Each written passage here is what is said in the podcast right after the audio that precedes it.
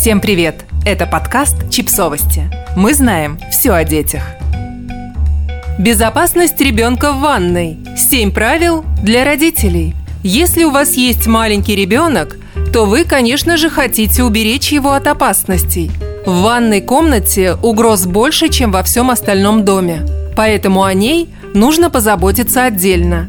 Вот несколько простых, но очень важных правил, которые помогут защитить вашего ребенка.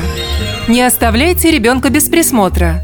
Все мы слышали эти страшные истории об утонувших во время купания детях. Даже если ребенок не окажется в смертельной опасности, он может причинить себе вред. Выпьет грязную мыльную воду, например, или ударится о раковину. Предусмотреть опасные ситуации невозможно, поэтому будьте рядом и присматривайте за ребенком. Вытирайте пол насухо. Не только дети, но и взрослые часто подскальзываются на мокром полу и получают травмы. Не забывайте насухо вытирать пол.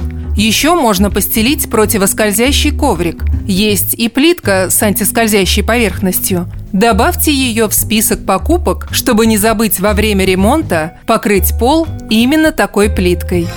Лекарства и другие опасные предметы с глаз долой. В каждой ванной достаточно опасных предметов. Это лекарства, мази, кремы, порошки, чистящие средства, шампуни, бритвы, ножницы, пилки для ногтей, пинцеты. Хотя это наверняка не полный перечень. Сразу после использования убирайте эти вещи на полку повыше или в шкафчик. Установите на крышку унитаза и краны блокираторы. Унитаз тоже источник кучи опасностей.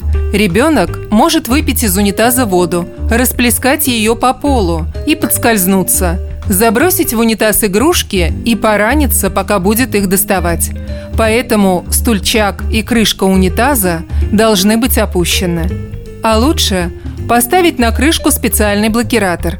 Блокиратор нужно установить и на кран, чтобы ребенок не мог сам включать воду и не обжегся горячей водой.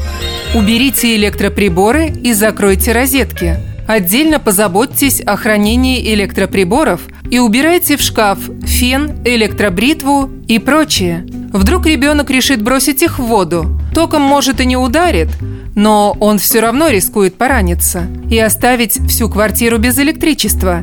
Поэтому не помешает даже в ванной вставить в розетки заглушки. Следите за замком. Едва ребенок научится пользоваться замком в ванной, он наверняка захочет похвастаться своей смекалкой и запрется там один.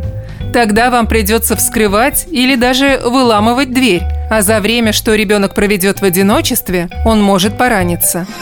Проверяйте температуру воды. Перед купанием всегда проверяйте температуру воды. Для младенцев идеальная температура 37 градусов – Купите для измерения термометр или проверяйте воду на себе. Да, тот самый старый способ – опустить в воду локоть. Подписывайтесь на подкаст, ставьте лайки и оставляйте комментарии. Ссылки на источники в описании к подкасту. До встречи!